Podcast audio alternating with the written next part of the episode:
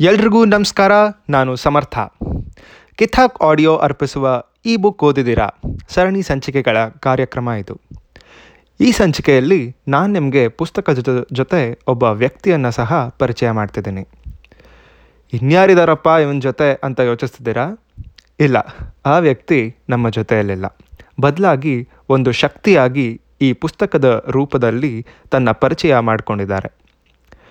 ಈ ಬಾರಿ ನಾನು ನಿಮಗೆ ಪರಿಚಯ ಮಾಡ್ತಿರೋಂಥ ಪುಸ್ತಕ ಆಚಾರ್ಯ ಚಾಣಕ್ಯ.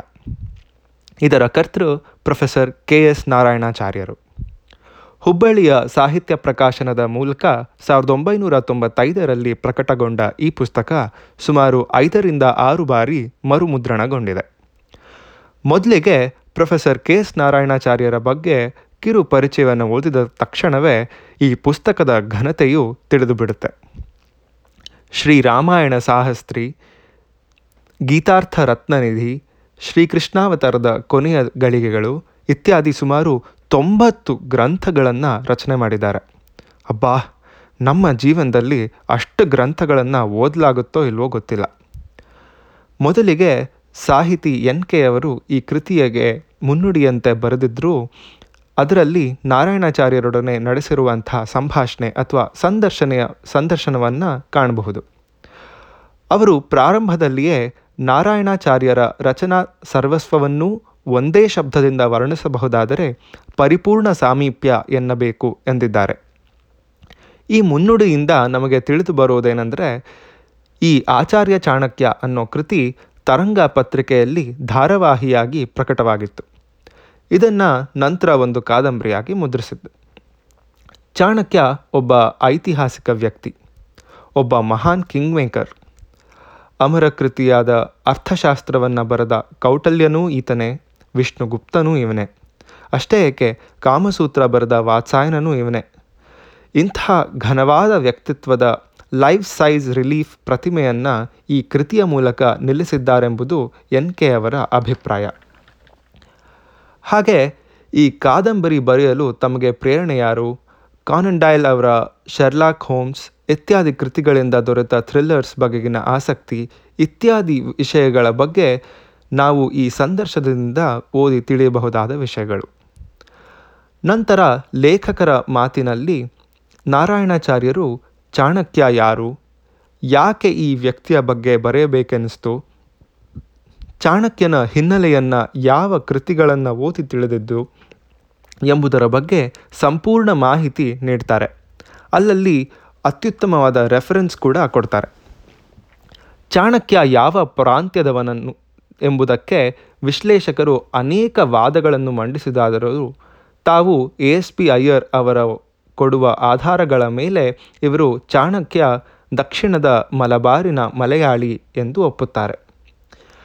ಹಾಗೆ ಚಾಣಕ್ಯನ ಬಗ್ಗೆ ತಮಗೆ ಕುತೂಹಲ ಮೂಡಿಸಿದ್ದು ಮುದ್ರಾ ರಾಕ್ಷಸ ಎಂಬ ನಾಟಕ ಹಾಗೂ ಮುದ್ರಾ ಮಂಜೂಷ ಎಂಬ ಕಥೆಗಳನ್ನು ಸ್ಮರಿಸುತ್ತಾ ಹೀಗೆನ್ನುತ್ತಾರೆ ಅಮಾತ್ಯ ರಾಕ್ಷಸನೆಂಬುವನು ಇದ್ದನೆ, ಚಾಣಕ್ಯ ಅವನನ್ನೇ ಮತ್ತೆ ಅವನ ಮುದ್ರೆಯುಂಗುರದಿಂದಲೇ ವಶಪಡಿಸಿ ತಂದು ಚಂದ್ರಗುಪ್ತನ ಪ್ರಧಾನಿಯನ್ನಾಗಿ ಮಾಡಿ ತಾನು ವಿರಕ್ತನಾಗಿ ಹೋದನೆಂಬ ಕಥೆ ಮುದ್ರಾ ರಾಕ್ಷಸ ನಾಟಕದಿಂದಲೂ, ಮುಮ್ಮಡಿ ಕೃಷ್ಣರಾಜ ಒಡೆಯರ ಕಾಲದ ಕನ್ನಡ ಮುದ್ರಾ ಮಂಜೂಷನೆಂಬ ಅದ್ಭುತವಾದ ಕಥೆಯಿಂದಲೂ ತಿಳಿಯುತ್ತದೆ. ಇದಕ್ಕೆಲ್ಲ ಇತಿಹಾಸಾಧಾರವನ್ನು ಯಾರು ಕೊಡಬಲ್ಲರು? ಅದು ಕವಿಯ ಪ್ರತಿಭೆ, ಕಲ್ಪನೆಗಳ ಕೊಡುಗೆ ಇದ್ದೀತು ಅದು ಮುಖ್ಯವಲ್ಲ. ಚಾಣಕ್ಯನ ಭವ್ಯ ವ್ಯಕ್ತಿತ್ವ ತಂತ್ರ ಕೌಶಲ ದೇಶಭಕ್ತಿ, ಸರಳತೆ, ಧೀಮಂತ ಚಿಂತಕ ಶಕ್ತಿ, ಶಸ್ತ್ರಶಾಸ್ತ್ರ ಪ್ರಾವೀಣತೆ ಇವು ಅವನದೇ ಅರ್ಥಶಾಸ್ತ್ರದ ಆಧಾರದಂತೆ, ಅದಕ್ಕೆ ವಿರೋಧವಿಲ್ಲದಂತೆ ಚಿತ್ರಿತವಾಗಿದ್ದರೆ ಸಾಕು. ಹೀಗೆನ್ನುತ್ತಾರೆ ಒಟ್ಟಾರೆ ಅಲ್ಲಿ ಇಲ್ಲಿ ಕಾಲ್ಪನಿಕ ಪಾತ್ರಗಳನ್ನು ಹಾಕಿರುವುದು ಬಿಟ್ಟರೆ ಉಳಿದೆಲ್ಲವೂ ಇತಿಹಾಸವೇ. ಸೃಜನಶೀಲತೆಯೊಂದಿಗೆ ಕೂಡಿ ಈ ಕಾದಂಬರಿಯ ರೂಪ ತಾಳಿದೆ. ಏನೇ ಕಲ್ಪನೆ ಇದ್ದರೂ ಅದು ಚಾಣಕ್ಯನ ವ್ಯಕ್ತಿತ್ವದ ಘನತೆ ಹೆಚ್ಚಿಸಲೇ ಹೊರತು ಇತಿಹಾಸ ತಿರುಚಲು ಅಲ್ಲ ಎಂಬ ಕೋರಿಕೆಯನ್ನಿಡುತ್ತಾ ಕಾದಂಬರಿಯ ಮೊದಲ ಅಧ್ಯಾಯವನ್ನು ತೆರೆದಿಡ್ತಾರೆ ಲೇಖಕರು. ಕ್ರಿಸ್ತಪೂರ್ವ ಮುನ್ನೂರ ಇಪ್ಪತ್ತಾರನೇ ವರ್ಷ, ಹೇಮಂತ ಋತು ಮಗಧ ರಾಜದ, ರಾಜ್ಯದ ಕೇಂದ್ರವಾದ ಪಾಟಲಿಪುತ್ರದಲ್ಲಿ ಒಂದು ಅನ್ನಛತ್ರ. ಮಗಧದ ಆಗಿನ ದೊರೆಗಳಾಗಿದ್ದು ನಂದರು. ಅವರ ಸೊಕ್ಕಿನ ಆಡಳಿತದಲ್ಲಿ ಈ ಬ್ರಾಹ್ಮಣರಿಗೇನು ಕೊಂಬು ಎನ್ನುವ ವಾದವಿಟ್ಟು ಹಲವಾರು ತಲೆಮಾರುಗಳಿಂದ ನಡೆಸಿಕೊಂಡು ಬರುತ್ತಿದ್ದ ಅನ್ನ ಸಂತರ್ಪಣೆಯನ್ನು ಮುಚ್ಚುವ ಇರಾದೆಯನ್ನು ಉಳ್ಳವರಾಗಿರ್ತಾರೆ.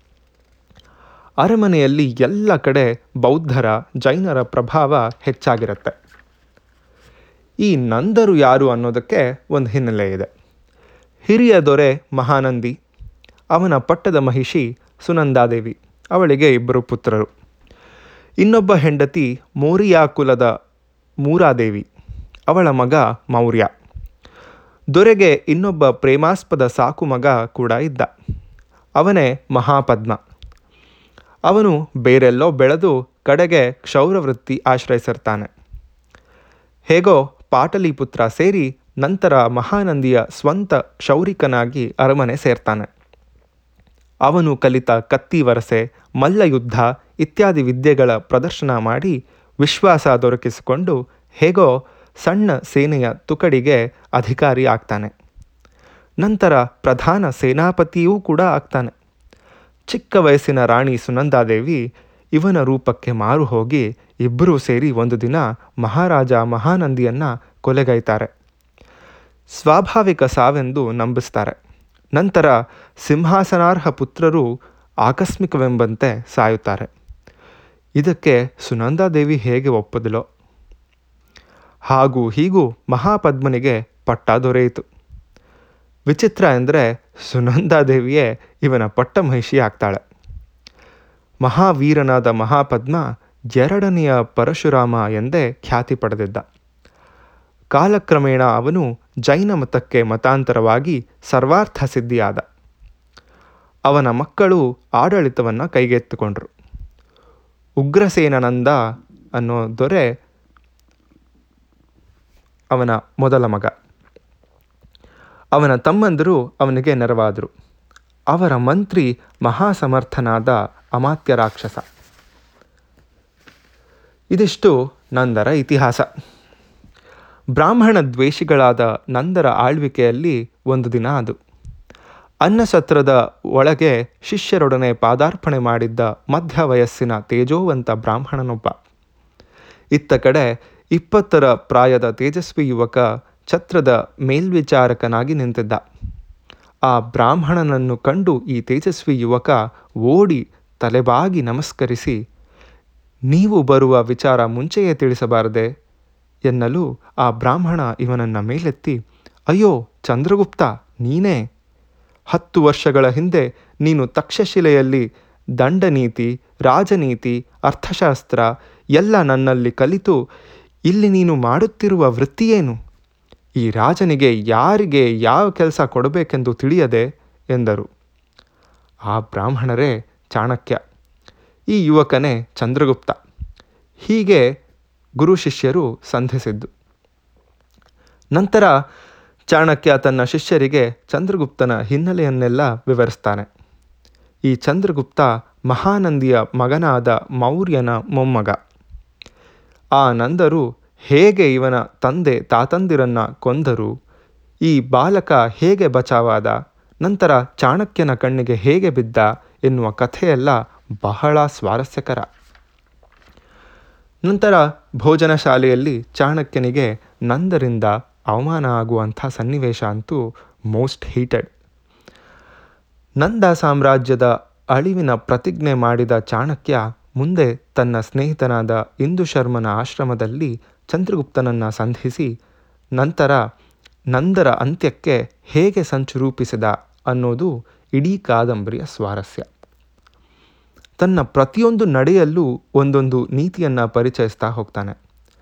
ಯಾವ ಯಾವ ರಾಜರ ಸಹಾಯ ಪಡೆಯಬೇಕು ಮತ್ತು ಸಹಾಯ ಪಡೆದು ಸಾಮ್ರಾಜ್ಯ ಸ್ಥಾಪನೆ ಆದ ಮೇಲೆ ಅವರಿಗೆ ಆ ಸಿಂಹಾಸನದ ಮೇಲೆ ವ್ಯಾಮೋಹ ಬರದಂತೆ ಮಾಡುವುದು ಹೇಗೆ ಎಂಬೆಲ್ಲ ಮಾಹಿತಿಗಳು ಬಹಳ ರೋಮಾಂಚಕ.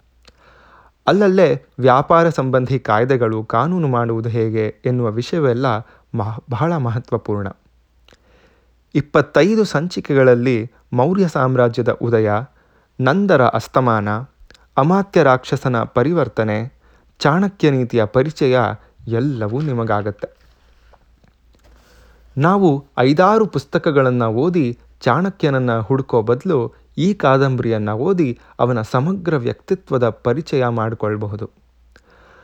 ನಮ್ಮ ಪಠ್ಯ ಮಾಡಿಕೊಡದ ಇತಿಹಾಸದ ಪರಿಚಯ ಇಂತಹ ಪುಸ್ತಕಗಳಿಂದ ನಮಗಾಗತ್ತೆ.